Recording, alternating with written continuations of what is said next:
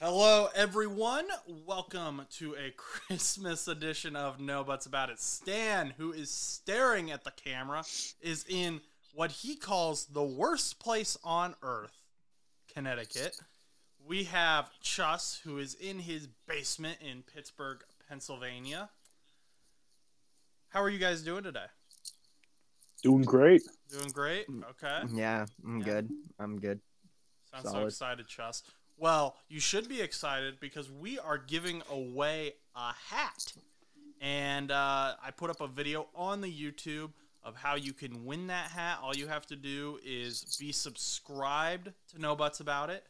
You have to screenshot that you're subscribed, then go over to my Twitter page, and there's a pinned tweet up there. If you quote tweet that with a photo of proof that you are subscribed, you'll be entered to win the hat. And once we hit 100 subscribers, we will give the hat away. And any hat, I will just tell you, hey, go to Fanatics, pick out a hat, and then I'll buy you that hat and have it shipped to you. It's a pretty great deal. So if you want an NFL hat um, to support your team as we enter the NFL playoffs, or maybe just to support your team because your team sucks and you're sad, go over to our YouTube page and uh, enter that contest. We have a big show today. We're talking about Jake Browning and the Cincinnati Bengals. He had some interesting comments after the Vikings game. The Steelers have Mason Rudolph starting this week. And uh, of course, we are going to talk about Mike Tomlin a little bit. We got Stan the Jet fan here, so you know we're going to talk about the New York Jets. And then uh, are the Eagles and Cowboys on Fraud Watch? So let's just start off with Jake Browning and the Cincinnati Bengals.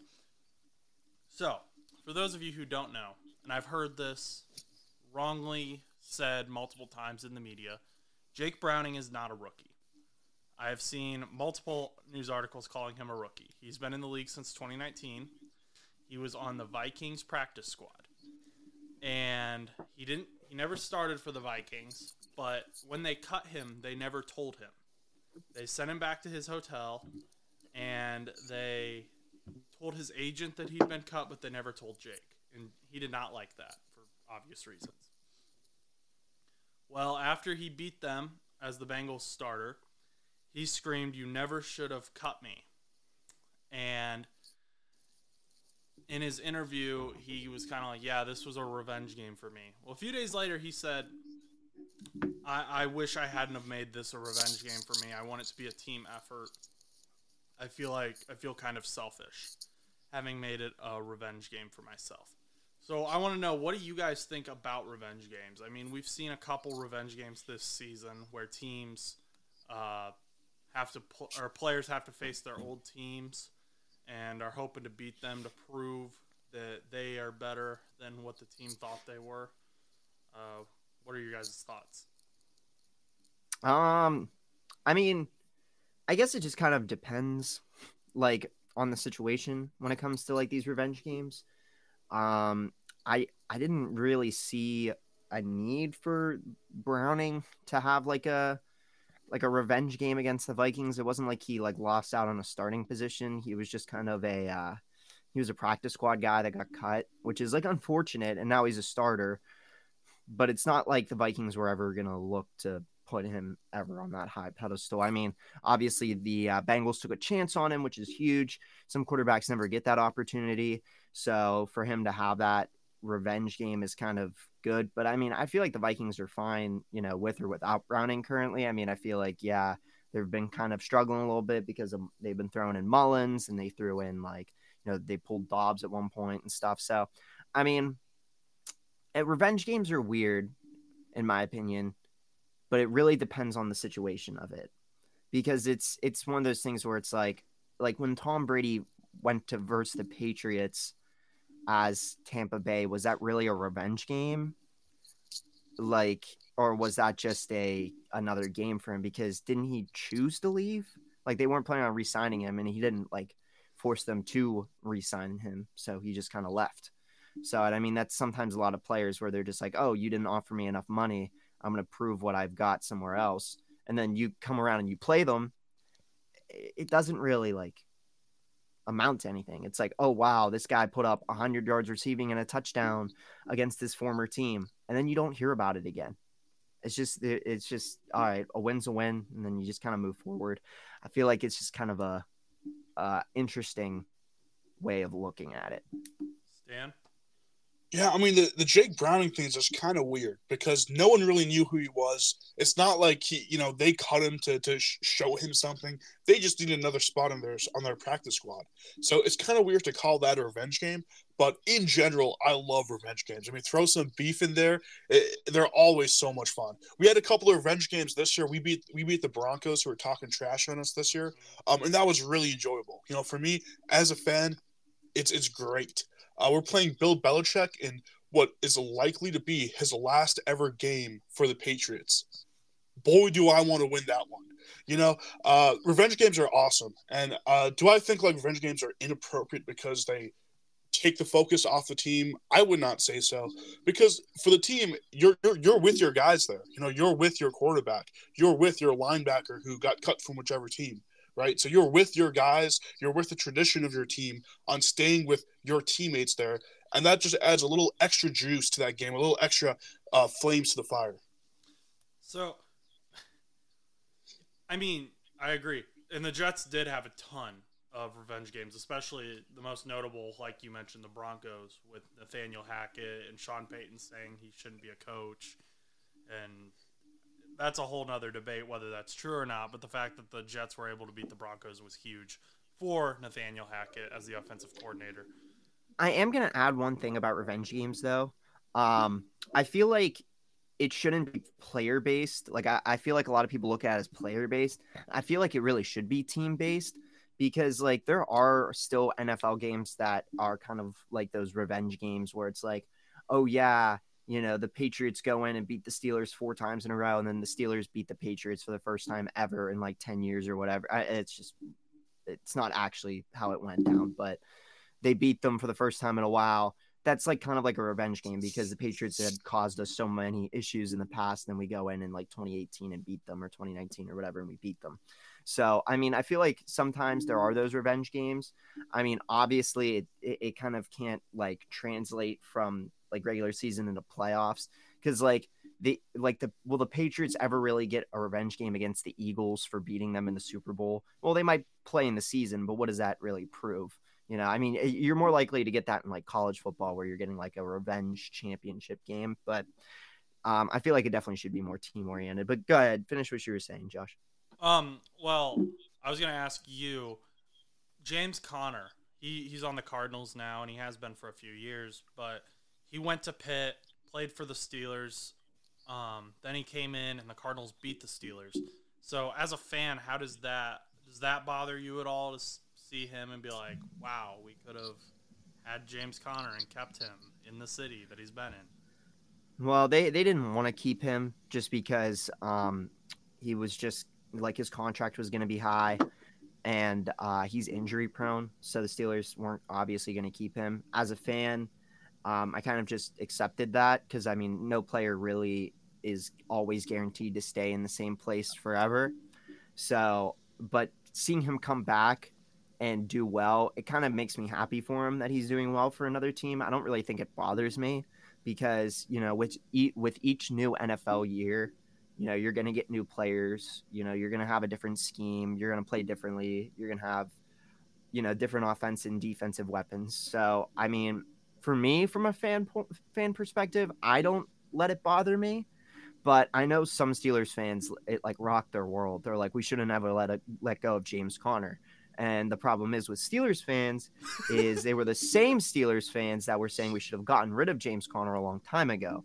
So I mean, I was happy that he did well. I'm not surprised he did well. After all, he played at, you know, Pitt for multiple years. I mean, he had uh he had cancer for a little bit, so I believe he came back for his last year, which would have been his senior year or his junior year. He came back one of those years, but he popped off and then he got drafted by the Steelers and he did really well and he's still doing really well. But um, he, he knows Pittsburgh inside and out, so it wouldn't surprise me that he plays well there. You know? Uh, and then, final thing before we move on to talk about the Steelers again. What do you guys? And I know I get he's a practice squad player, and this is only one side of things. And uh, Jake even said like the coach that's there, the GM that's there, aren't the same guys that were there when I was cut. But what do you think about the Vikings? Like not according to according to Jake, not telling Jake that he was cut from the team. They're just telling him to go back to the hotel, and then him finding out through a text from his agent later that he'd been cut. Does that? I mean, that's terrible business. I mean, that's just uh, it's disrespecting a player. And even if he's like a practice squad guy, think about what most practice squad guys do in the league. They end up re-signing the same practice squad every other year. You know, mo- most guys stay with the same team. So the, the way they did that was really badly managed. And I, I think, if anything, uh, it kind of shows why that GM and, and that staff is not still there. They didn't really do a great job with that. Um, and it's it's it is very disrespectful. So I do understand Browning having some amount of like anger towards that organization after being treated like that. I mean, you lose your job like that in a second, and you don't even know it. That's the worst part of it. Yeah, I mean, I, I think with it, um, or I, I want to kind of like ask you, Stan, uh, do you, is that staff that you mentioned, are they even still there anymore? Like a lot of that staff? Because I, I mean, either of you guys, like the ones that like cut Browning from the practice squad? No, he said that it's, didn't let him. it's different. I know the head coach is different. The head coach would have been uh, Zimmer, and Kevin O'Connell Yeah. coach now. And uh, the GM, I believe, is also different. And he said this most of the staff there is different now as well. Yeah, so I mean, I feel like at that point, it's it's it's even less of a like a revenge game because like, who are you getting revenge on at that point? You know, that's why like I feel like it was like kind of a weird situation for him. I don't I don't think he's like a- in any way wrong because I'm sure you know everybody get lets their emotions get the best of him, and obviously he's come out and apologized and said it should have been more of a team effort. But um, I mean, I feel like since it's like it's different people, there's like nobody you're really proving anything to, you know, with some of these revenge games. I mean, like maybe James Conner proving it to like Mike Tomlin, but I mean, like it's it's like you know different coordinators at times and stuff, and like you know it's it's just always changing. So it's one of those things where it's like, are they really revenge games or I- I, don't I don't really know. I mean, because I've never really like experienced a revenge game where I'm like, oh, like this this game, this you know, like I, I don't know, but you're not me. you're not a player either. You're Yeah, but like, I mean, and even in sports before, like, there's been teams that have like dropped me and picked me up and like, you know, traded me off and stuff like that. But I just go in and I play my game. Like, I don't for ball hockey. Like, I don't, I don't keep it as anything different than, you know, you got traded. yeah, you can get traded in ball hockey. I didn't. Okay, I didn't know that. Yeah, you, you Is this like an that. inner city like sport? well, this has been years ago. This was years well, ago. I don't. I'm not familiar with what this is. What? Yeah, it's just deck hockey. It's basically just you run around with a stick and a plastic ball. yeah, that's basically what it is. Okay. Instead of instead of playing with skates and ice and frozen pucks, you're just running around with a plastic ball. It's the same concept. Is this like a Pittsburgh like? Are the is the No, league like set in Pittsburgh? Like you don't have to Well- move if you get traded though. Like the NFL, if you get traded, you might have to move across the country, and you have like two days to move. No, I don't. No, it's not like that, obviously. But I mean, still, you know, I, I, I don't know. I feel like still, but like, okay, yeah, they move across country then, because like they move across country, and then from there, it's just like they have these revenge games, and I don't, I don't really get. What are you trying to imply to me here? What are you, what are you trying to like? prove to me because like by them getting traded away and playing across country and then they come back to play the team that traded them in a revenge game like if they're a 24 year old sing- single dude what what the hell do they care if they're moving like across country do you, do, do you think that they'd care because like i mean more than likely they're already in a city where their family isn't at so it's not like they're you know Yeah, but moving's stressful. Having to pa- pack up your all your stuff real quick and then move from like like uh, Josh Dobbs all of a sudden had to move from Arizona up to Minnesota. He didn't even have time to pack his bags. He got on a flight and he took what he needed, and then his parents packed up his apartment and moved him. That, that'd be stressful. They are getting paid at minimum hundreds of thousands of dollars. So I know, I but think Yeah. I think that kind of sweetens it up a little bit. I guess, but I'd be stressed out still. I'd be like, oh shoot, I need to get to Minnesota. I need to learn the playbook. I need to get out of here. All that. I'd be. I. I wouldn't be able to. Well, do they it. didn't. Most of the time, when these trades have happened and stuff, or when these players get acquired, they don't even have time to look at the playbook. Yeah, I know. And that that's even uh, like Dobbs' situation. He got thrown into the game. I'd be so stressed out. I'd be worried. All right. Well, luckily you won't have to worry about it because I think I think our chances of all three of us making it to the NFL are probably slim now. I'm gonna be a walk on. Huh. Why don't you try out? Why don't you try out for like the Steelers or something, Uh, I could or like make, the Bengals? I, I could make the Steelers, no problem. You problem. think you think you can make the Bengals practice squad? No, I could make the Steelers though. I got a Hmm. proposition. Oh, Okay. Flag football is going to be the thing in the Olympics. If we go to like some poorer third world country, uh, get dual citizenship, we can all join the Olympic team for one of those countries. And because countries are guaranteed spots in the Olympics, right? We can try to sneak our way onto one of these uh, squads and play against the NFL players, and that'll be our revenge game because none of us got drafted. Our intramural Oh. collegiate, our intramural collegiate uh, flag football team that we had, where we all went to school. I, I was pretty fire in the pass rush. They had to make a rule because I kept splitting the gap. They were like, "You can't do that anymore. You have to run around the O line." I was like, I was just, I was just running up the A gap, getting that quarterback. I had like 12 sacks. I don't mean to brag, but um, they made a roll they they based on it. they made a rule. I was too good. Well, let's move on. Steelers stuff. Chus's uh, little opinion here. That was that was lovely. I apologize to anyone using headphones that just heard that. Um, Mason Rudolph is the starter for the Steelers this week, as was heavily requested by the fans on Thursday Night Football. Also, Demontae Kazee has been suspended for the rest of the season. Minkah Fitzpatrick is also out, so you guys, last I checked, have one active safety. Um, so that'll be rough. But what do you think about Mason Rudolph starting, and what do you think about Demontae Kazee being uh, suspended the rest of the season after that controversial hit that took Michael Pittman Jr. out of the Colts game and single-handedly took me out of the fantasy playoffs? Yeah. Um for record though, um I was clearing my throat, had a lot of phlegm, made me sound like venom.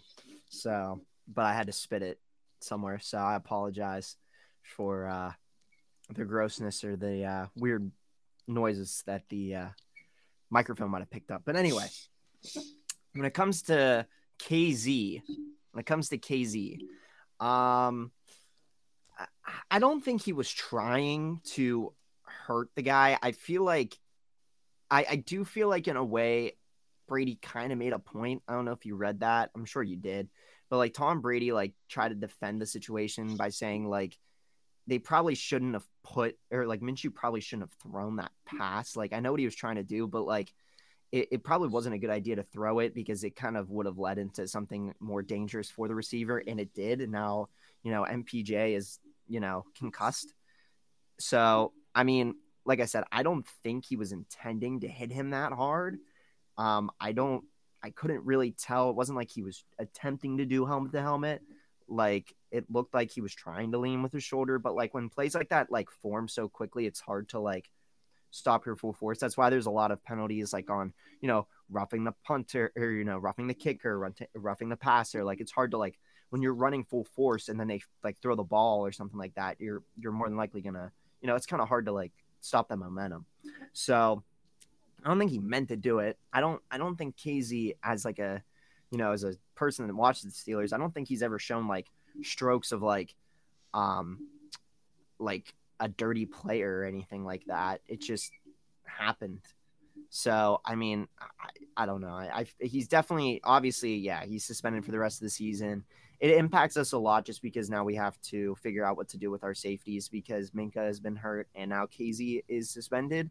So now we have to figure out what to do with you know our safety room. But um, but yeah, I mean the Kazee thing is kind of kind of unfortunate, I guess. But I mean, you live and learn, I guess. We'll see what happens next season with Kazee. Uh, but when it comes to Mason Rudolph, I think that was pretty interesting. Um, I didn't actually think that he was going to ever get put in. I thought at the soonest he would be able to start maybe this game if Mitch did fold. And sure enough, Mitch did in fact fold. I mean, the whole entire team pretty much folded in a way, but I mean, Mitchell Trubisky is just not the answer. And then I don't think it was a good idea to put in Mason Rudolph with two minutes left in the game to try to rally the team to win for two touchdowns. I feel like that was the stupidest thing ever. And I got kind of mad because it was almost like Tomlin was trying to set the dude up for failure. Because I'm like, why would you put him in when there was really no reason to? You're like almost like trying to embarrass the dude because the Colts are obviously going to try to finish the game. They're going to try to probably be blitzing. They're going to be trying to finish finish off, you know, interceptions, fumbles, sacks. They're going to be doing all they can because they want to be done. They want to kneel it and they want to go home.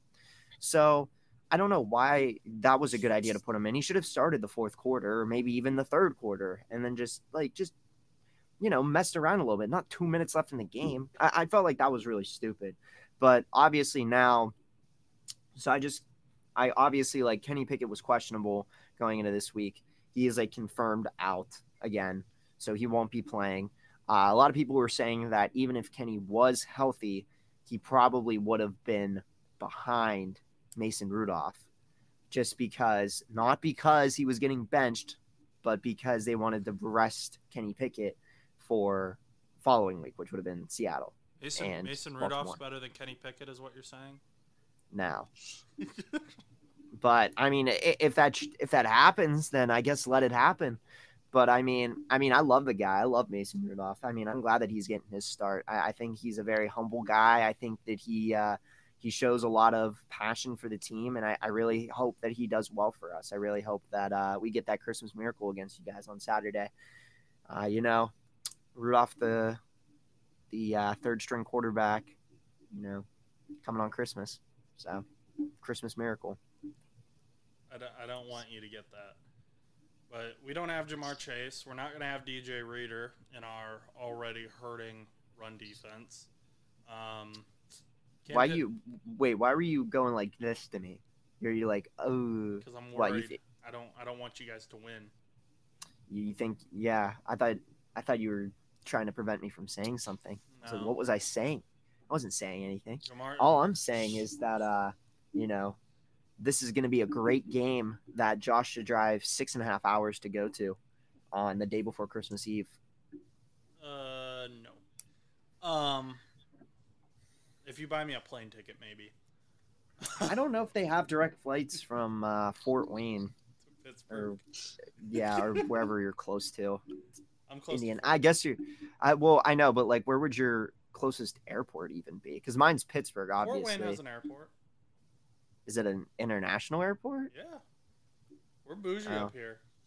I was gonna say you might have to drive all the way to Indianapolis to get that. Uh, but Okay.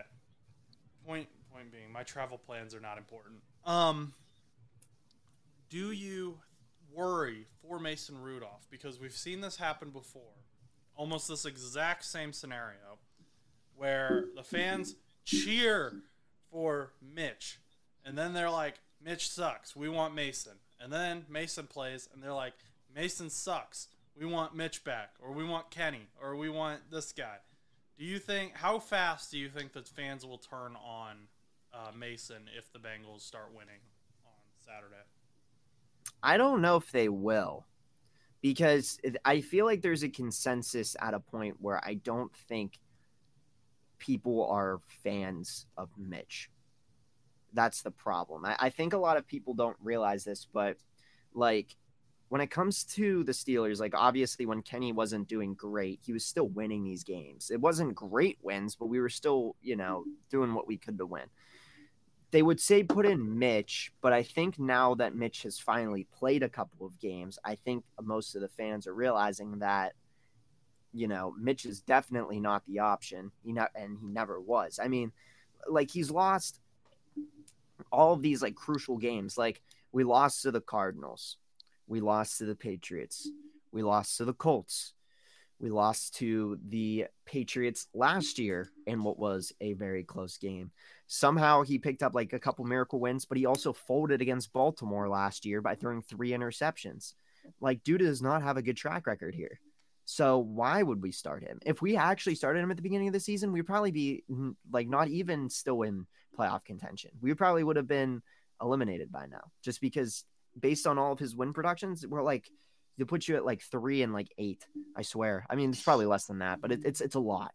It feels like eight, but um, I feel like I don't know if they'll turn on him, Mason, because I feel like at this point we don't have any other options because you throw Mitch back in, we're to lose. You keep Mason in, even if he's not the best, it, at least it's something, you know.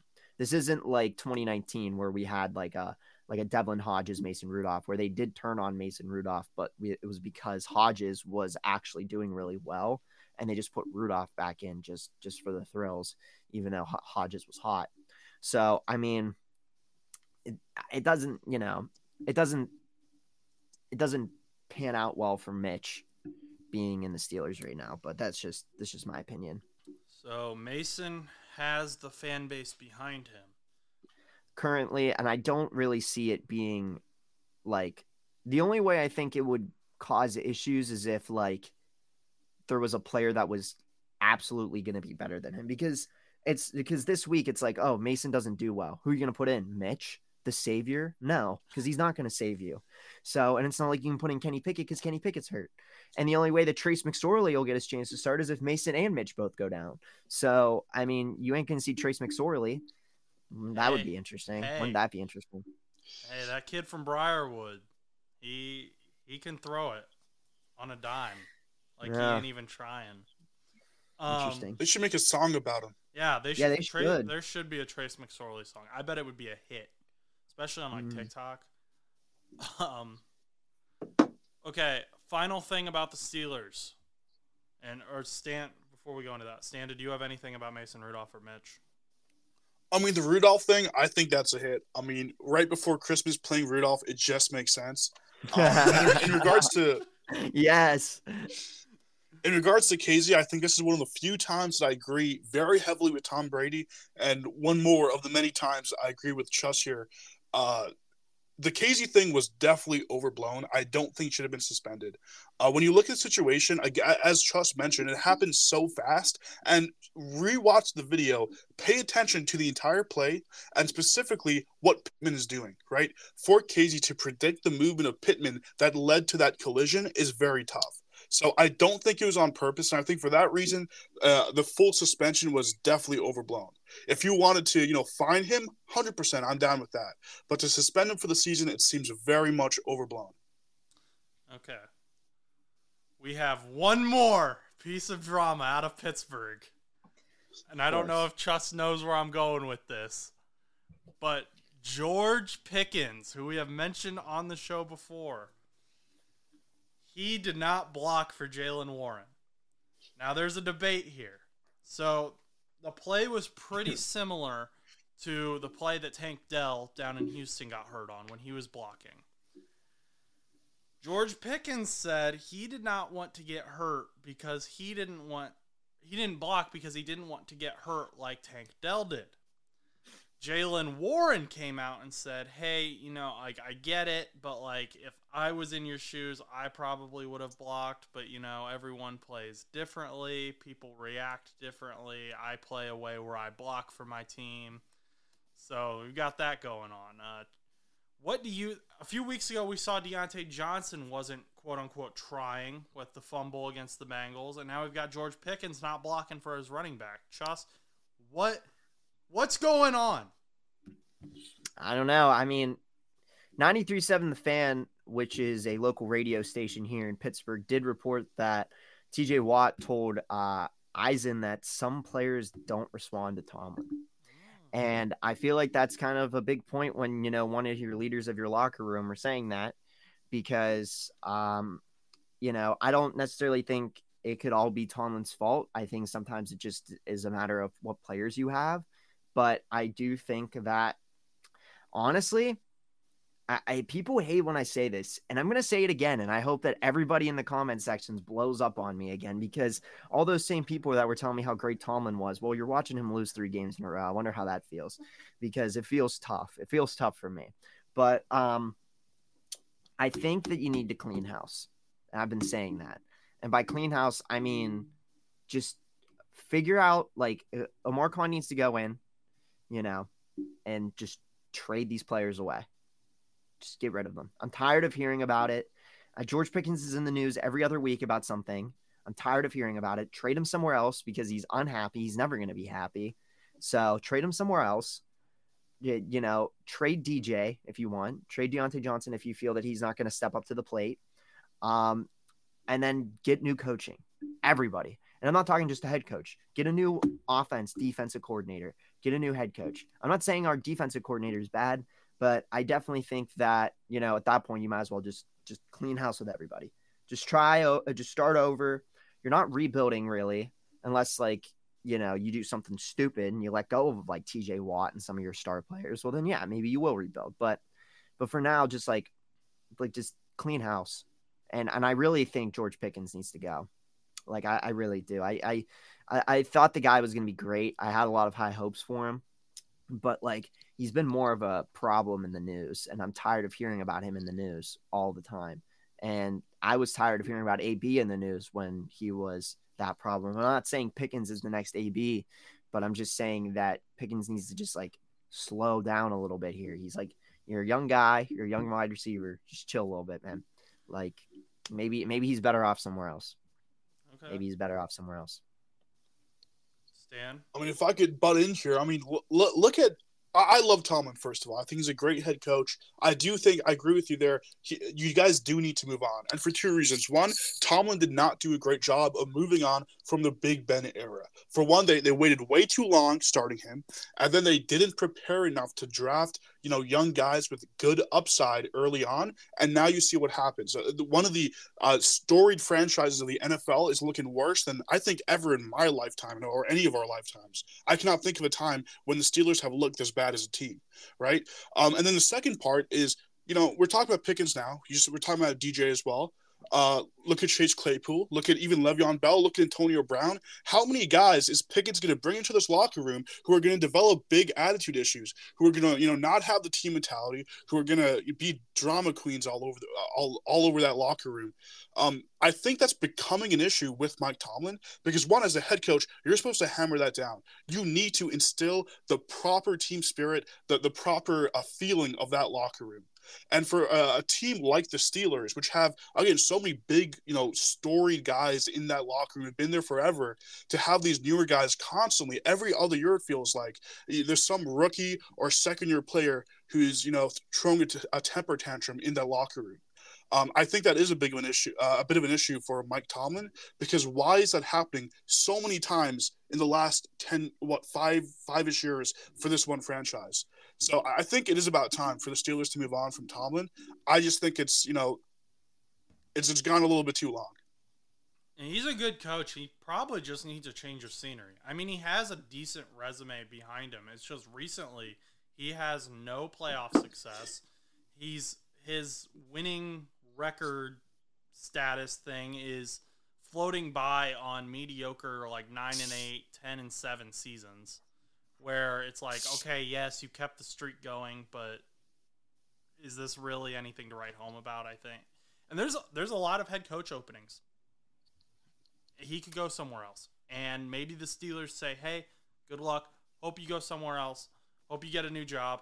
Hope we don't have to face you." But hey, um, we're gonna move on because this is becoming a problem. It's possible. I mean, I I do think it could be like an Andy Reid type thing where all he needs is just a different team and a little bit of time, and then he could win a couple more Super Bowls with another team. He might not even need that much time. I mean, there there's some teams out there that have all the weapons. Coaches just don't know what the heck to do with them. LA. Yeah, exactly. LA has had all the weapons. They have the running backs. They have they have the players. They have they have the defense. They they have players and you know that they can utilize and you know work around in the scheme. I mean, obviously the Chargers aren't a perfect team. You still need some help with that team. But like I really think that from that perspective, I, I really think that he could like take the Chargers and make them like the the hottest team in LA. You know, because everyone talks about the Rams. Imagine having the Chargers win a couple Super Bowls.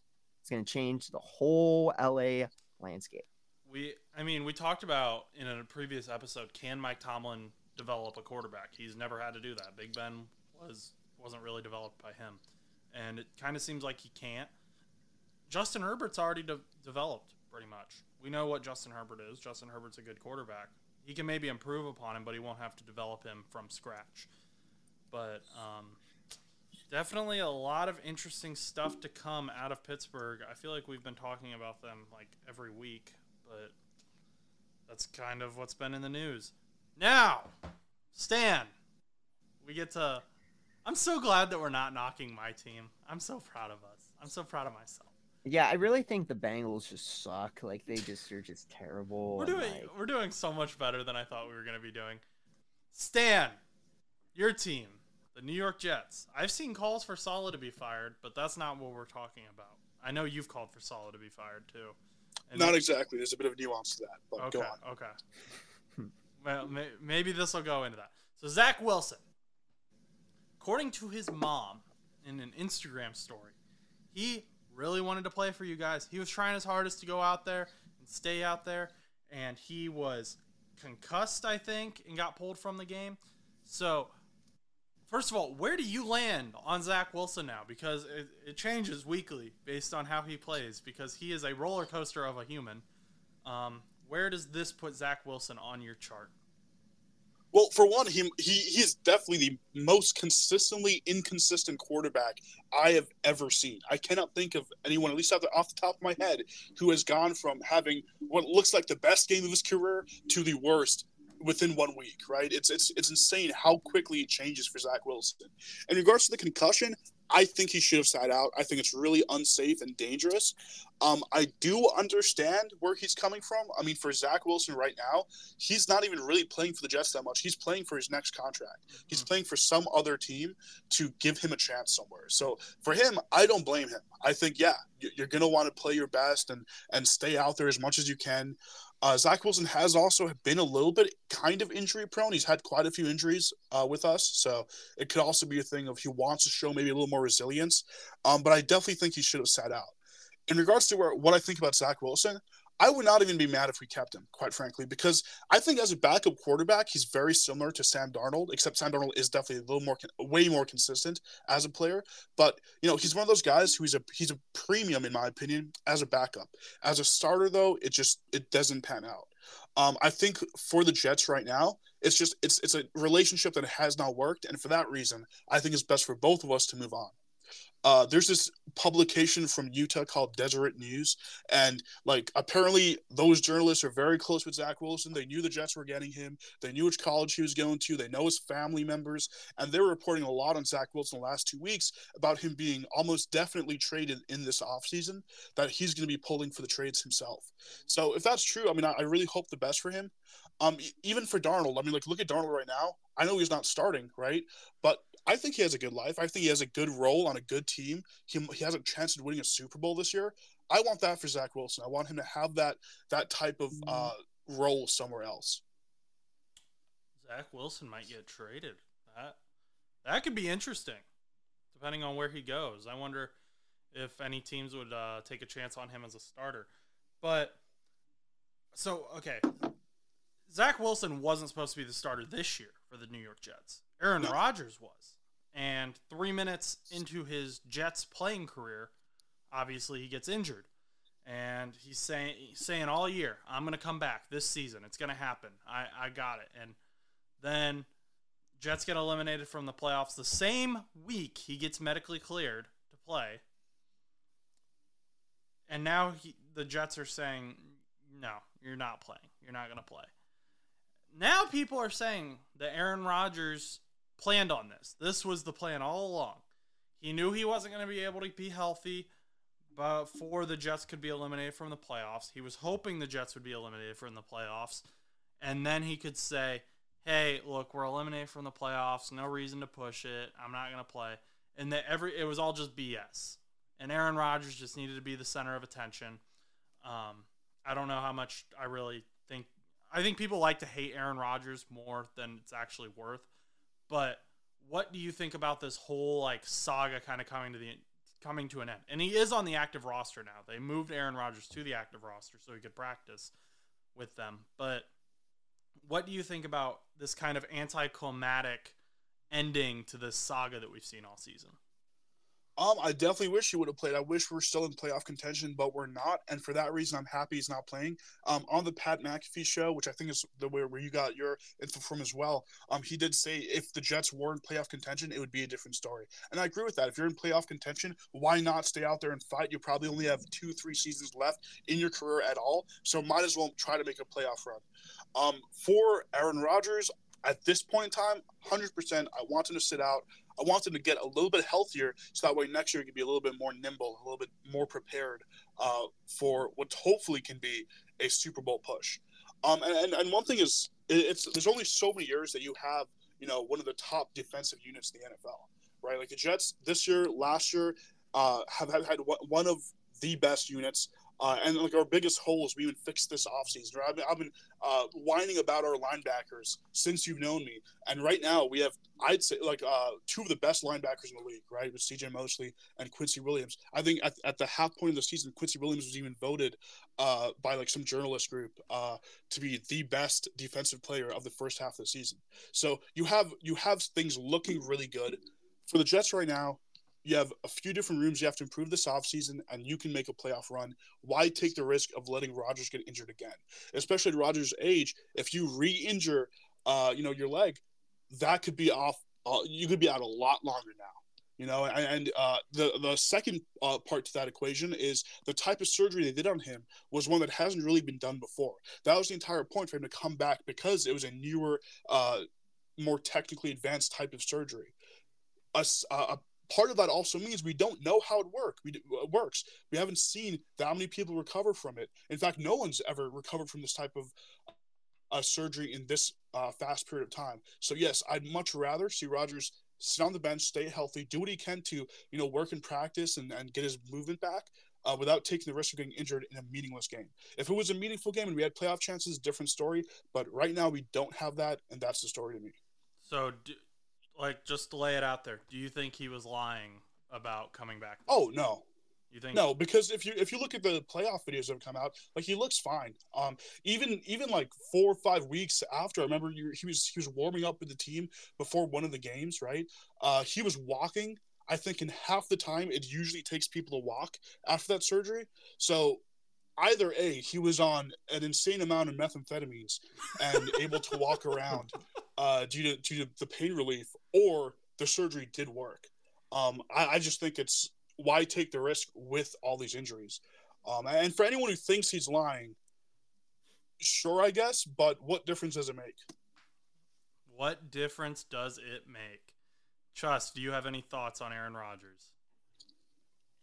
Um, honestly, I kind of agree with Stan, more or less. I mean, I, I, I don't know. I, I it, it is a very interesting thing. I don't think Aaron Rodgers was lying though, because I mean, I feel like this is a very advanced tech type surgery that they did on the Achilles, and obviously he was seen, you know, walking around and throwing the ball and different things like that. So obviously, it's not like he's like on crutches or you know even worse like in a wheelchair or something where he can't walk um so I don't think Aaron Rodgers was lying. I think I think he probably was planning on playing by the end of the season. I don't know how well it would have went down, but we'll never know now. So, but I guess now he'll have the entire eight months or so to uh, recover from the Achilles, and he didn't even need to do the super fast surgery. So, which is kind of unfortunate because the Jets do have a a good enough team to make playoffs and you know do a wild card run, but um, I just the, the, quarterback situation is just tough over in New York. I'm sorry, Stan. I I miss Mike White. Mike White, yeah, and he's just I, he's just sitting away in Miami right now. I so. really, truly, and I know this sounds stupid. I don't think Aaron Rodgers playing would have made a difference because the O line is awful. And I, I, say that as someone who is rooting for the center, Joe Tippmann. I want him to do well. The O line is awful in New York, and Aaron cannot move, especially with his injury. He's not going to be able to run. He's older. He's not going to get away like Lamar or Josh Allen or even Joe sometimes, Joe Burrow. I I don't think he would have made a huge difference. I think you could put anyone back there and you'll get a similar result. Obviously, Aaron's a better passer than Zach, but I don't. How much time will he have? So, what? I disagree specifically because Aaron Rodgers' skill has always been avoiding turnovers and making the quick passes. Um, even like look at him with Davante Adams, right? Adams was, you know, a gr- he's a, he still is a great route runner. He's a guy who can be schemed to get open, but a lot of the passes to Tay were very simple slant routes, just qu- right off, uh, you know, reading what the cornerback's positioning is, trying to read the defense and making those quick passes. So I think it would have made a difference. Um, I think he probably would have won every other game we have because we have the the, the commanders this week is going to be a crazy game because we have the 32nd ranked offense and they have the 32nd ranked defense. So we'll see how that turns out. Um, but then the other games are uh, the browns who very much injured themselves. Um, and then we finally finished the season off with the patriots who are having their worst year in our lifetimes. So uh, i think it would have made a big difference. I think he probably would have won all three of the uh, remaining games with Zach Wilson as quarterback, I think we'll probably win the first and last, not the middle one. I just. I don't know. You guys have a lot of injuries on that O line, and I mean the Browns. You got Myles Garrett is playing with half a shoulder, but he's still a beast even with half a shoulder. So, I we'll never know. So there's no point in arguing mm-hmm. about it. But I, I, I don't know. I think you guys need to invest in some O line depth. I, I don't know. I don't. Chus doesn't know. Chus, Chus is giving. No, no. I was just kind of like Are you- mimicking what you were saying. You're like, I don't know. I don't. I, I I, mean, don't- I don't mean that. I, I don't mean that in like a bad way either. I'm just kind of like, I. we'll never know this season. Mhm. I mean, Unless- heck, I mean, i does anybody have like a like a multiversal uh like classes or something where we can see what it would have been like if Aaron Rodgers would have played this season? Because that would have been pretty. That would be pretty epic. Because you know, it's almost like uh always wondering what if. You I'm- know. I'm just. Are you trying to promo what if right now? Oh, I didn't. Oh, I forgot. oh my gosh. Oh, I didn't even realize that they had the season two coming out. No, I was not pitching Marvel's What If season two. we are not endorsed by Marvel or What If season two. Um, I actually didn't even watch the first season of What I If. watched the so- first episode and decided it was dumb. Um, but real quick before we get into the NFL schedule here, uh, what was I? I, I don't even know. Oh, I got it. Can I intro this one? yeah. Okay, two NFL teams, the Cowboys and the Eagles, both consistently have made the playoffs. But are these teams frauds after recent losses? Josh, why don't you start us off? So Eagles, they they suck now. they lost to the Seattle Seahawks in uh, prime time. Jalen Hurts had a chance to win the game, and he's people keep saying he's the MVP. But when given the chance to win the game, guess what he does? He throws an interception. And Jalen Hurts is not a bad quarterback by any means. He's great. He's just not an MVP. The Cowboys, Dak, I've been trying to hype you up as MVP. And what do you do? You go out and do nothing. You get destroyed by the Bills. What what is going on? And I guess everyone on the team was sick, according to reports. Um, but you were out there. I would have hoped you could put up at least a touchdown. But they they looked awful. The Cowboys looked awful. The Eagles got in a close game with the Seahawks that they should not have been in a close game with them. Their defense is falling apart. They have so many injuries. Do we see either of these teams being NFC champions? Um, I don't think so. I still think I, I still am riding a lot on San Francisco. I feel like that team is just unbelievably elite. Like there's just I mean, I don't I I know a lot of people like think Brock Purdy should be MVP, but I, I When you watch like Brock Purdy's tapes, a lot of them are just those like short check down type passes and stuff like that. I'm not saying Brock Purdy's a bad quarterback, but when it comes to that argument, I don't think he's like a super like MVP caliber like stud like a like a Mahomes or a Lamar or et cetera like in the past couple of years. Like Patrick Mahomes obviously isn't in the uh the running for it or whatever. But um but I really think that um I, I I don't know. I just I I don't I don't think that um I don't think the Eagles and the Cowboys are like showing that they're on that same level with San Francisco. I think Brock Purdy is able to finish these games regardless of how big, how far or short their uh, passes are or what kind of scheme they're playing. Because no matter what it what happens, they're still winning games. It, you can throw short passes the entire game, and you and if you're winning, you're winning. Who cares?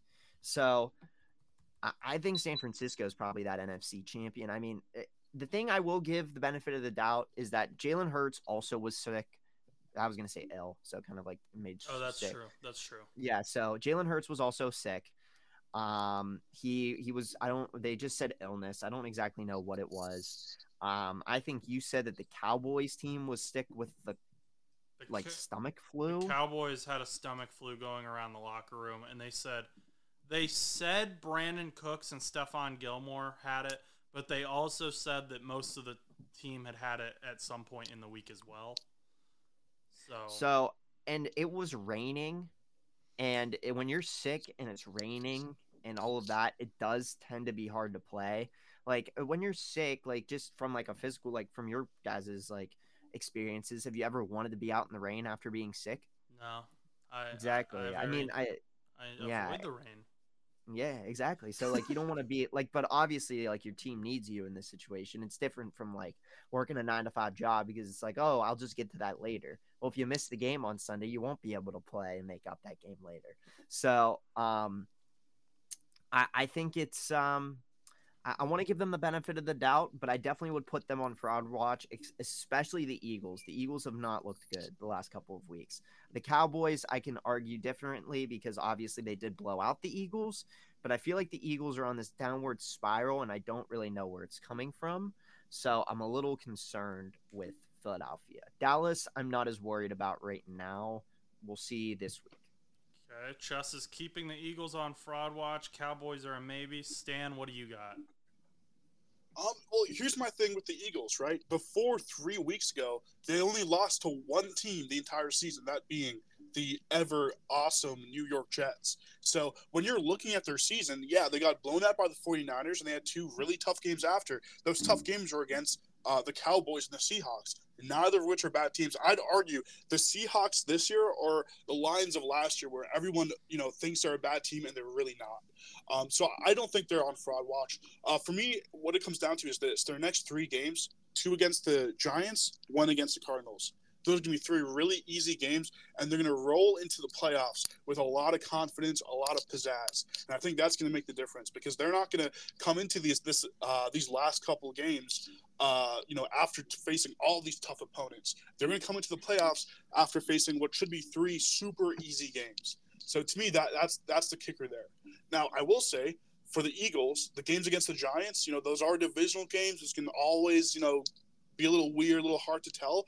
But the Giants have not looked good, even with Tommy DeVito. Right, they haven't looked like a great team. I think I think the Eagles are going to be able to finish the season with three wins and have a really easy uh, stretch into the playoffs. The Cowboys, I can't say that about though, because their next games against the Dolphins, the Lions, and Lions and Dolphins, two of the best teams in the NFL right now. Uh, Dolphins, what the second best in the AFC right now, or they're they're they're up there.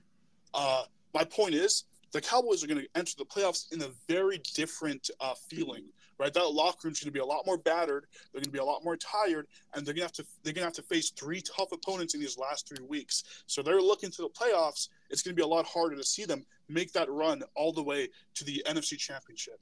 Uh, so I think I think the Cowboys, after these uh, couple of losses here and there, these last few weeks, I think yeah, they're they're going to want to if they, if they don't win the next three games, I think that momentum is going to really change things for them. The Eagles, I think, on the other hand, they were kind of thrown off by the 49ers. They didn't expect to lose the way they lost, and that's going to, you know, these having an easier schedule is going to help them a lot. Um, in regards to the playoffs, both teams are decent playoff teams, right? Both teams have a lot of veterans, have a lot of guys who've been in the playoffs before, and I think the Eagles, uh, clearly after that Super Bowl, Super Bowl run from last year, uh, clearly have a lot more of those veterans, right? Um, this might even be Kelce's last year, right? One of the big guys on that team. Uh, they have a good O line. Their O line struggled recently, but they still have a good O line. So for them, we know that the, in my opinion, the Eagles are the better team. They've just lost it. The Cowboys were always a worse team than the Eagles, as far as I'm concerned, and it's going to be a lot harder for them to improve enough to make an NFC Championship run. Okay, so I'm gonna, I'm gonna personally, this is me. I'm gonna take the Eagles and put them on fraud watch because they lost to Drew Lock. Which yes, the Seattle Seahawks are not a bad team, but they their defense couldn't stop Drew Lock. So there's that. And then the offense has been struggling lately, it seems. They don't run the ball as much as they were before. Cowboys, I think, yes, they're playing the Dolphins, but the Dolphins haven't beaten a team with a winning record. And that that trend, I don't really see a reason to continue to see that discontinue, especially with Tyreek Hill injured. Which yes, they put up 30 points on the Jets defense. But or the yes, they put up 30 points on the Jets defense, but I I don't know. I think the I think the Cowboys are going to come in and they're going to say, "Hey, look, no, we are better than what we showed. We were all sick last week. Here's what's going to happen. We're going to win this game." I'm going to take the Cowboys off fraud watch.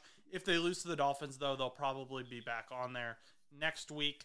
Um, Eagles are on fraud watch though with all their injuries. Uh, let's get into the NFL schedule tonight on Thursday Night Football on Amazon Prime. Al Michaels and Kirk Herbstreit will be guiding us through a Derek Carr led Saints team and an LA or a Matthew Stafford led LA Rams team. So who do we pick tonight? Who do we have? Chus. Um, I think I'm gonna have to go with. Oh man, um, probably LA. I- I'm gonna go with LA just because I, I I think the Saints aren't bad, but I definitely think the Rams are better.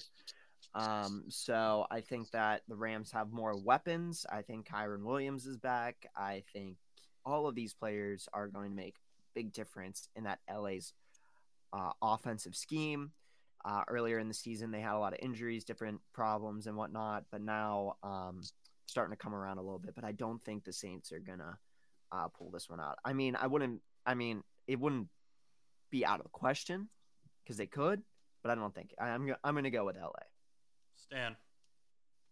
Uh, I'm going with LA as well. I mean, they also won four out of their last five games, and the loss came to the Ravens, who are the best in the AFC. So they're clearly doing well as a team right now. But also, look at the teams the Rams have faced. They've had a much tougher schedule than the Saints, and they're both, I believe, seven and seven teams. Right? They both have the same record, but one team has gone against so many tougher teams. So when I look at this game, I think it's going to be a much easier path to victory for the Rams. Um, the Saints clearly do have the uh, the skills, uh, the guys who could bring a victory out here. I just think that path is not so clear for them. Yeah, I'm also going to go with the Rams. Matthew Stafford has been looking good coming off injury these last few weeks. We've also got Cooper Kupp back, Kyren Williams, as Chus mentioned. Puka has been looking great as a rookie. He looks like he could be a huge steal from this last draft. So I am also going to go LA Rams.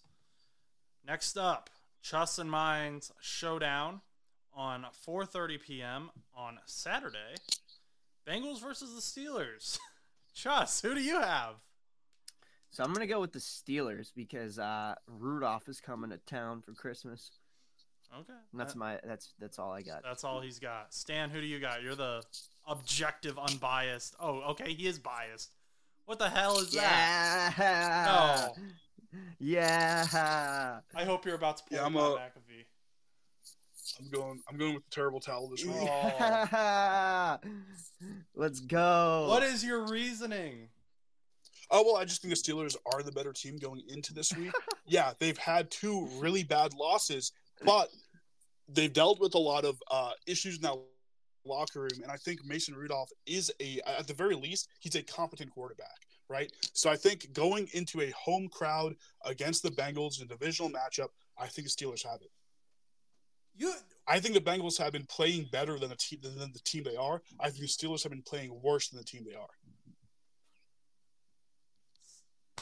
Stan. Okay, I I okay. I'm I'm like shocked. Josh, you, you you have to go with the Steelers now. No, I'm going with the Bengals. Y'all are gonna be wrong. We got Jake Browning out there. He's playing for a starting spot in the NFL. Yeah, DJ Reader's out. That's gonna hurt our run game, but the Steelers suck in the run game. So uh not not too worried there. Your passing game is gonna suck too. We got DJ Turner out there, who, yeah, he got lit up by Justin Jefferson, but George Pickens isn't Justin Jefferson. George Pickens is a drama queen. And uh, DJ, Diontae Johnson, he's not going to be a problem. He's probably, they're probably going to fumble again, and he's just going to be like, where's the ball? I'm lost. I'm a confused little boy. I, well. Jake Browning is going to have another 300 yard game on the Steelers. Well, you you keep you keep yapping. This is We'll another rev- this is another revenge game for Jake Browning because he lost to the Steelers in his first start, and uh, he's he's gonna say, "Hey, no, I can beat this team too.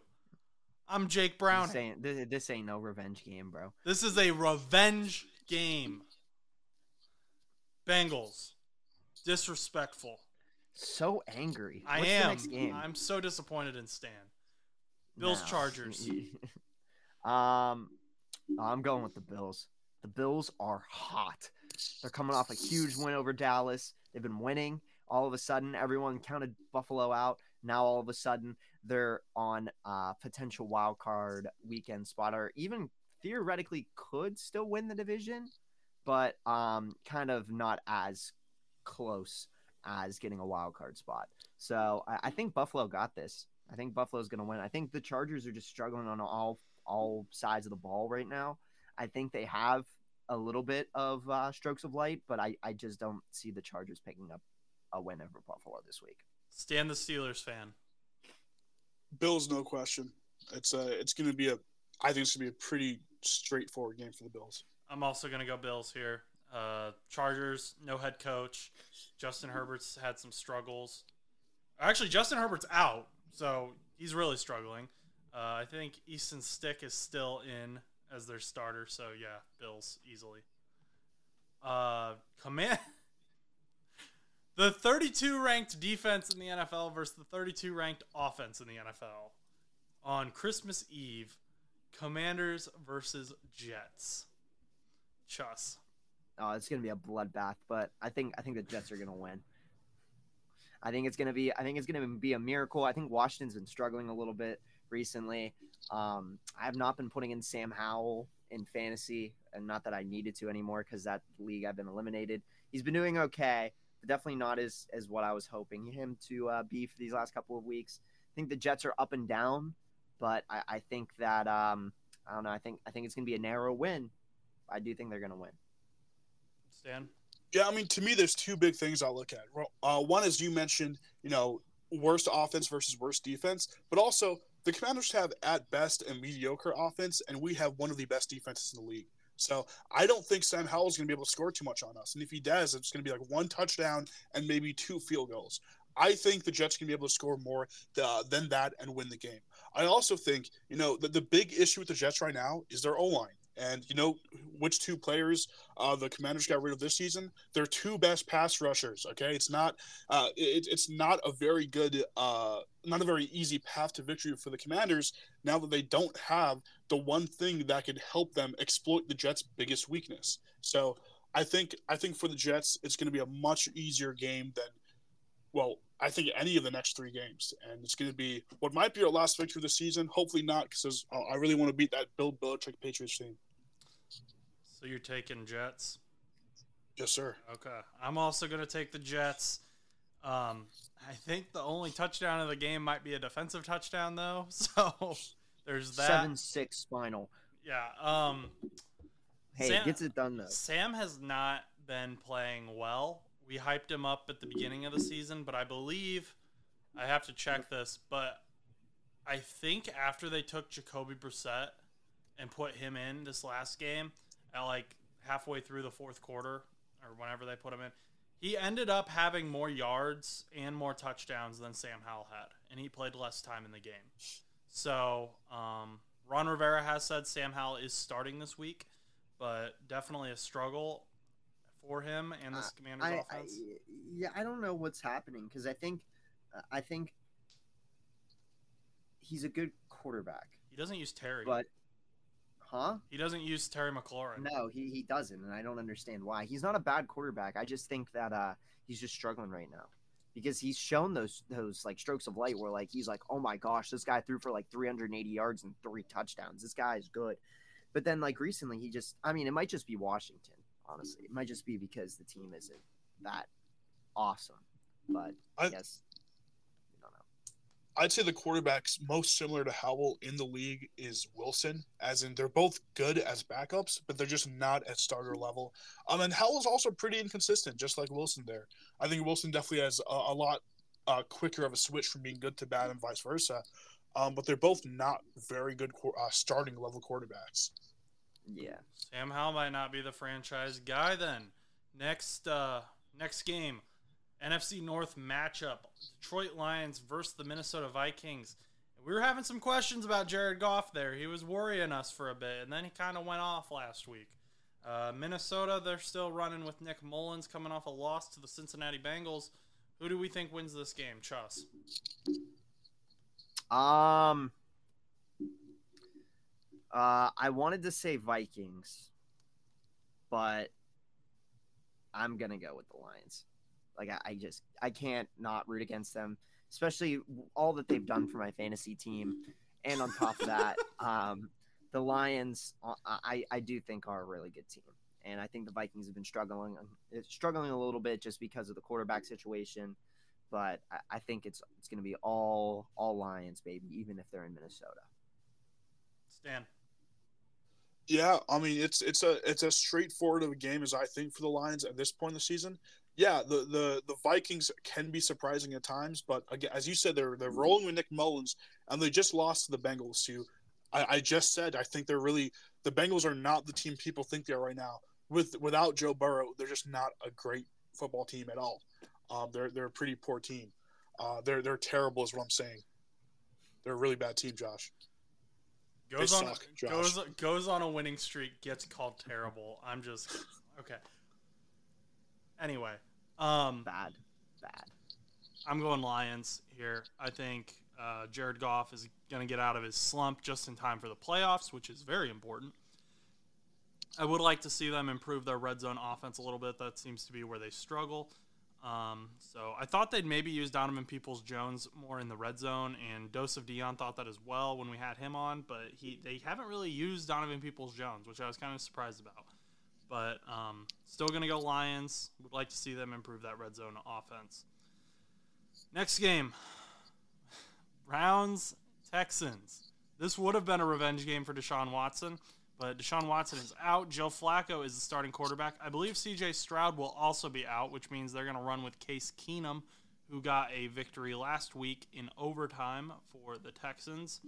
I uh, fun fact, Joe Flacco has as many touchdowns this season as a Brown as Deshaun Watson has this season as a Brown. And if Joe Flacco can get to 14 touchdowns, he will have as many touchdowns this season as a Brown as Deshaun Watson has as a Brown in his career. So uh, I'm kind of rooting. How many more does he need? Fourteen more? He needs seven more. Seven more. I- thought kind of rooting four- for Joe Flacco because I really want to see the Browns have to justify going back to Deshaun Watson. I want the Joe Browns to lose, but I want Joe Flacco to do really well.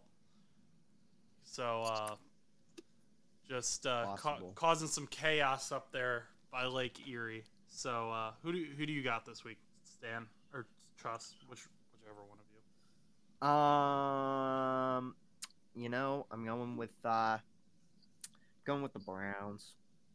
I'm, I'm rooting for the Browns just because of the big Joe Flacco era. I think Joe we're Joe we're in the Joe Flacco era in Cleveland, Uh, and uh, the Browns are just gonna have to accept that. Joe Flacco also has more 300 yard passing games as a Brown than the Steelers have since Ben Roethlisberger left. You know, I don't have to finish the show. I can always just leave. you guys came after the Bengals. Well, the Bengals are gonna lose. They're done for. Stan. Yeah, I mean Joe Flacco at this at this rate, he might even match Brady's age when he ends up retiring because he's playing well into a pretty old age for a quarterback. I think he's 38, if I remember. Um, and you know, I'm looking at their schedule right now. Look, I'm looking at the games they've won, the games they've lost, and quite frankly, the Browns are the better team. I, I was hoping we disagree on more of these to make it a little more interesting, but uh, I think it's it's a pretty clear Browns game for me.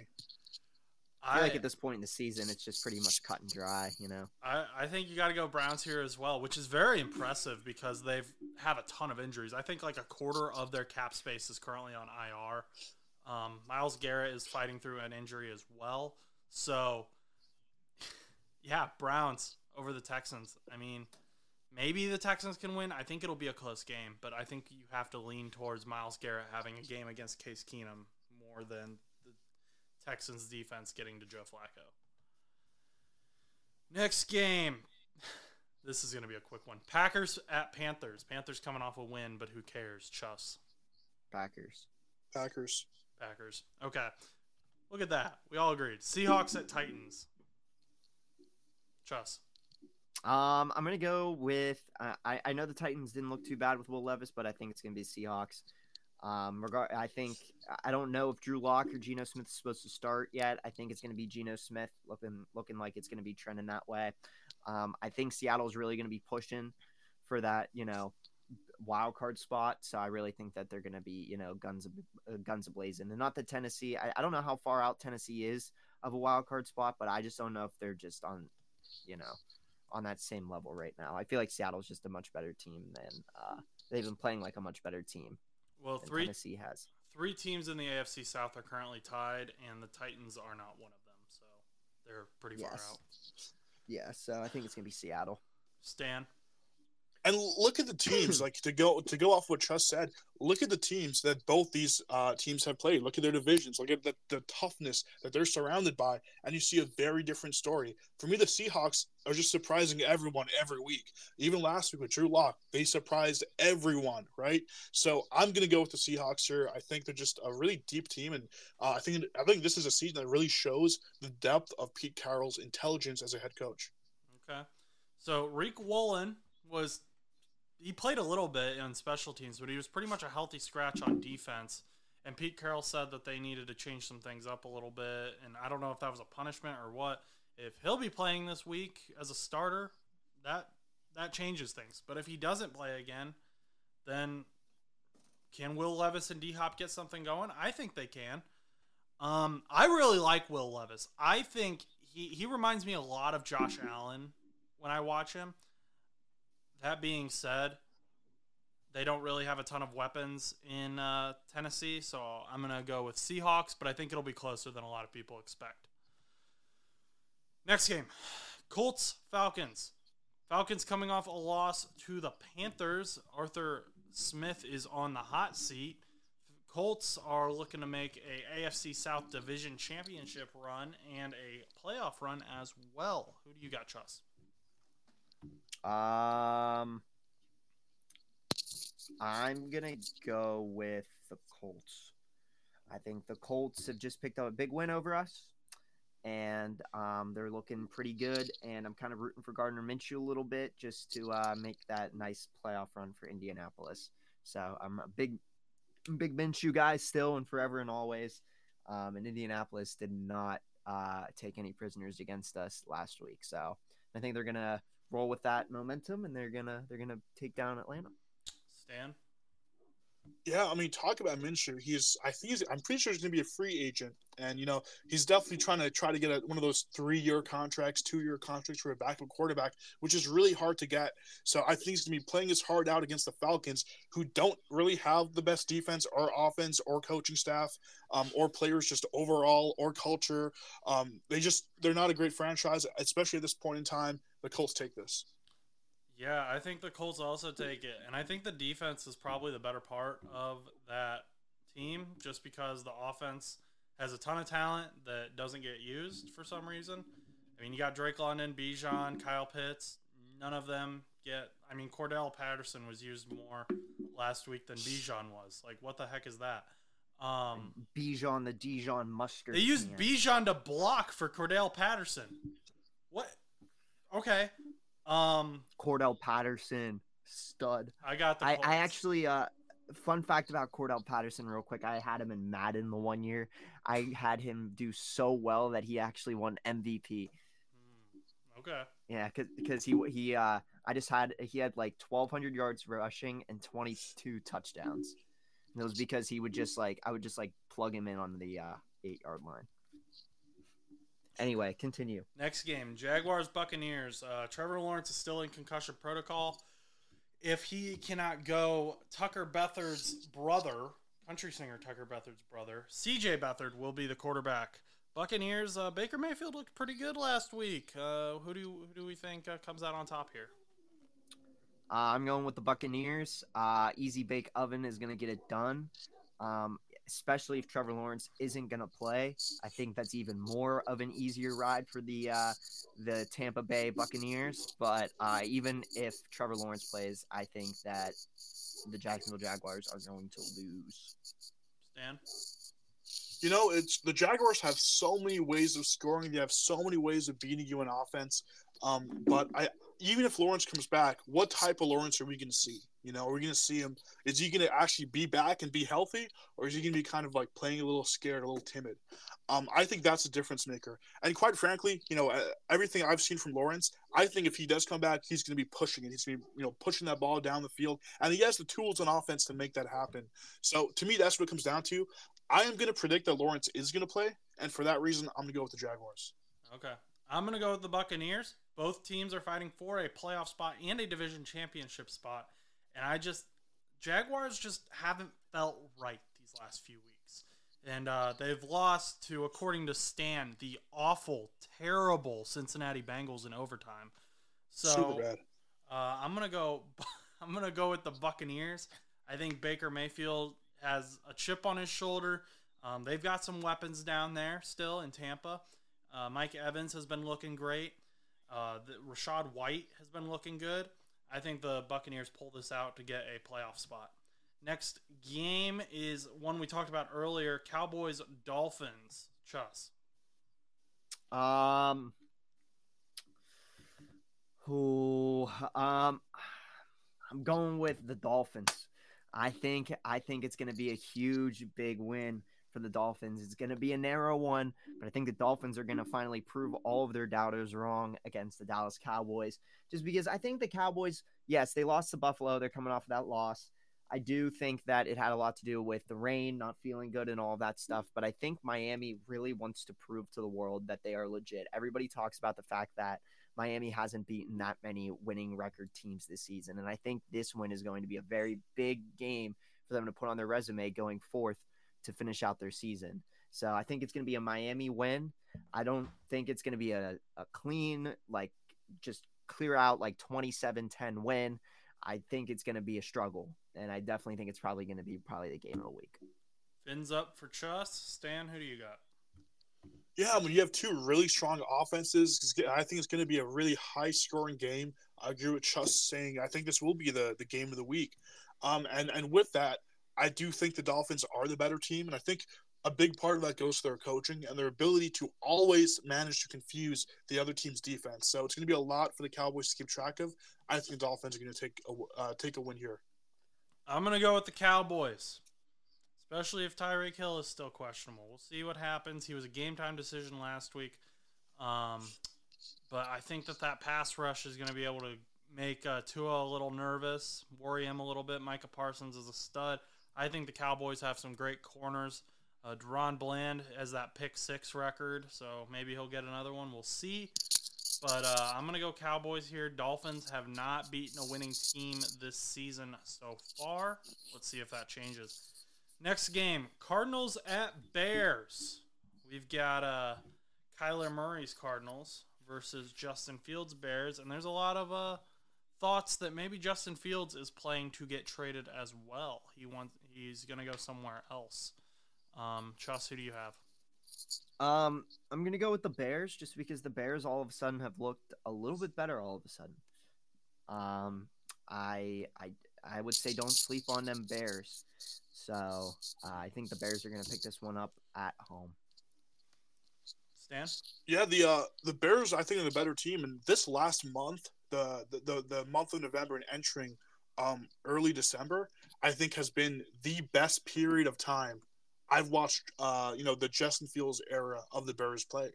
Um, and I think that's going to keep on going, especially against another really weak team.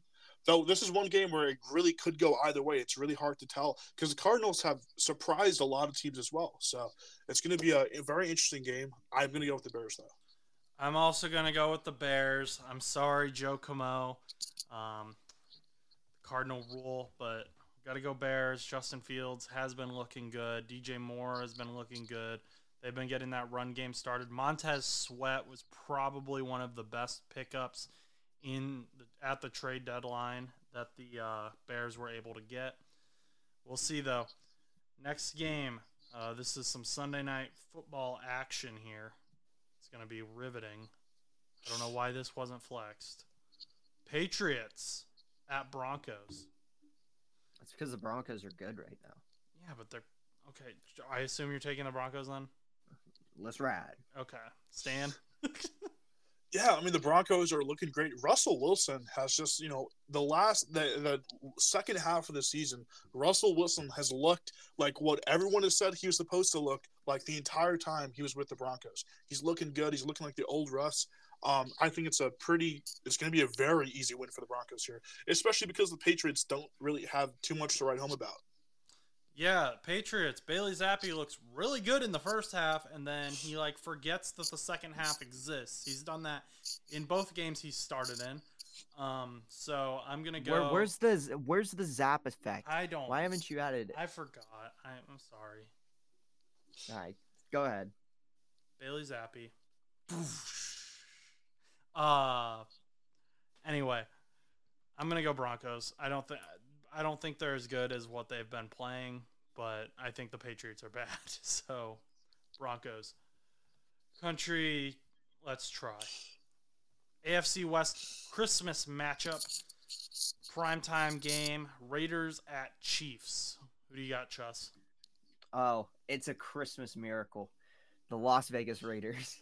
They're gonna win. Okay, Stan. I think I Oh, think they're sorry. gonna beat the. No, I was just gonna say I think they're gonna beat the Chiefs. I, I don't- I don't think there's really any logistics behind it. I just think it's gonna be a sloppy game. It's gonna be Christmas Day. For some reason, I think the Raiders are gonna pick up a huge win to keep themselves relevant. Okay, Stan. You know, I really want the Raiders to win. Uh, I- that would be my my favorite outcome of this weekend possible if the Raiders win on Christmas. But I, ju- I just think the, the Chiefs are the better team at the end of the day, and they also they're they're going to come into this game with a lot of anger, right? A bit of an axe to grind, and I think that axe is going to be grinded on a divisional rival in the Raiders. Okay.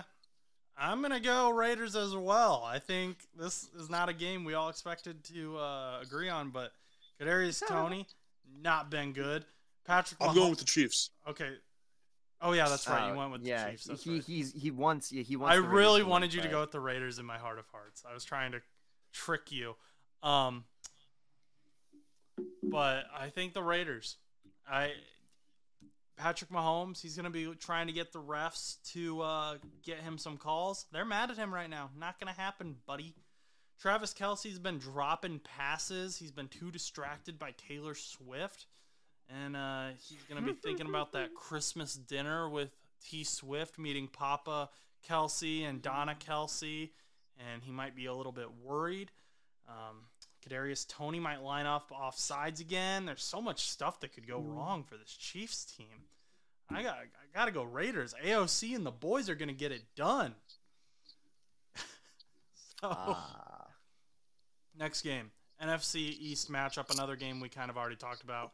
Giants Eagles. Tommy DeVito is coming into Philadelphia where they it was rumored that they were there was going to be a fan meeting in at the Philadelphia Eagles stadium because they're just so upset with this awful franchise that is the Philadelphia Eagles. So uh well, I wonder what this fan meeting is gonna do. But do if you- you're gonna ask who I think's gonna win, I definitely still think it's gonna. I think it's gonna still be the Eagles.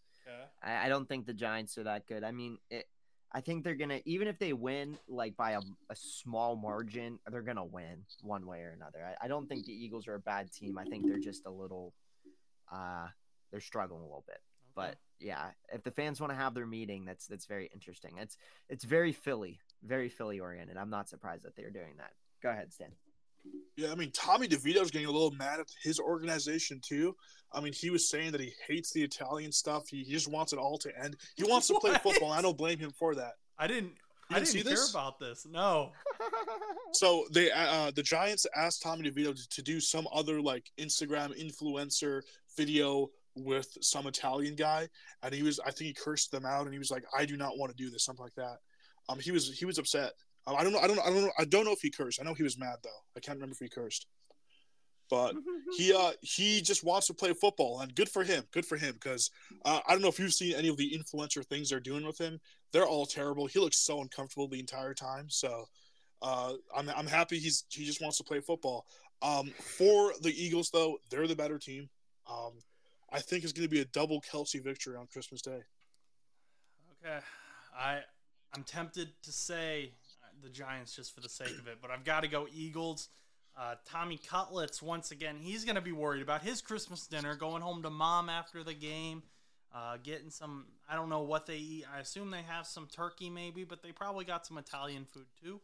Um, Called Gabagool. got some gabagool going for Christmas maybe.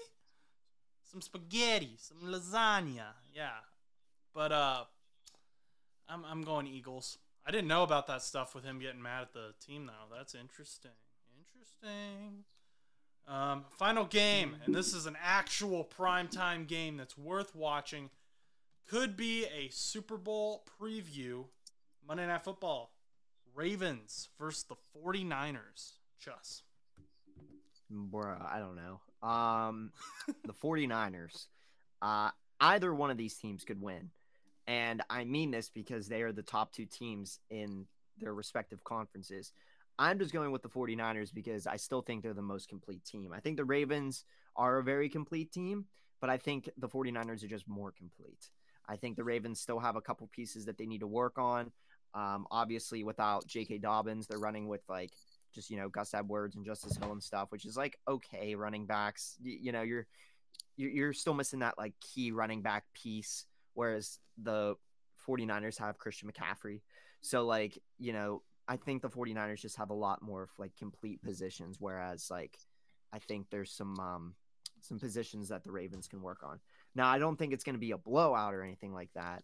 I don't think uh, we're going to see no 49ers Eagles type uh, nonsense. I almost said uh, something else, but um, uh, but um, yeah, I think that it's going to be the 49ers. Stan. Yeah, I mean these. I think it's gonna be an extremely close game. These extremely close games always come down to some small factors, and one of those factors is to be the fact that the Ravens are to, you know, they're traveling cross country on Christmas Day, uh, and they're to be in San Francisco for the game, right? San Francisco dealing with those fans in that environment uh, at nighttime on Christmas, right? Or I guess it's to be 4 p.m. there, but. Um, for them, it's a much tougher transition, especially on Christmas, and I think that's going to help the 49ers out a lot. Uh, I think for these like holiday games, um, there is a big difference for a team that's going to be able to go, you know, they're a little bit more relaxed, able to go straight home to their family afterwards, versus the team that goes to the hotel after the game. Okay. I am going to go with the 49ers as well. Um, I refuse to pick the Ravens this year after what they, they did to Joe Burrow. Um, I want literally any other team to win at any given time over the Ravens, especially after what the fans chanted. But also, Brock Purdy is averaging 9.9 yards per attempt, which would be, if the league ended today, he would be the third highest mark in a season in NFL history, and he's only behind uh, Otto Graham, who's in the Hall of Fame, and Norm Van Brocklin, who is also in the Hall of Fame. And that would be the highest mark since 1954. So Brock Purdy, MVP conversation is the whole thing, but he has been playing great. Every he averages a first down per pass attempt, which is wild. I've got to go with the 49ers. They got Debo, they got Christian McCaffrey. Trent Williams is the best left tackle in the NFL. Easy, easy money. Even if I don't like the Ravens, got to go with the 49ers no matter what. So, uh, That's all I've got for today's show. Chus just uh, turned his camera off, so I assume he's. Oh, he's back! Yay! Yeah, I, you know, eh, we're going on an hour and a half here. I feel like we're I have some stuff I got to finish up here. Yeah, we're about. So about that's why. We're about to end right now. Just do either of you have anything to add? No, I think I'm good here. No, Chus is good. Stan is good. So thank you for listening to today's show. If you enjoyed, please remember to like, comment, and subscribe. We can be found anywhere you listen to podcasts and on YouTube at No But Show. Our social media pages are No Butts underscore show on Instagram and No Butts Show on TikTok. My Twitter is Josh underscore Butts underscore 2001. That's where you can enter to win the hat. And if you would like to reach us, you can email us at bullmoosepodcast2. That's the number two at gmail.com. Finally, our spread shop will be in the description, so check out the merch. Once again, if you enjoyed today's show, like, comment, and subscribe. Until next time, go do something nice for someone.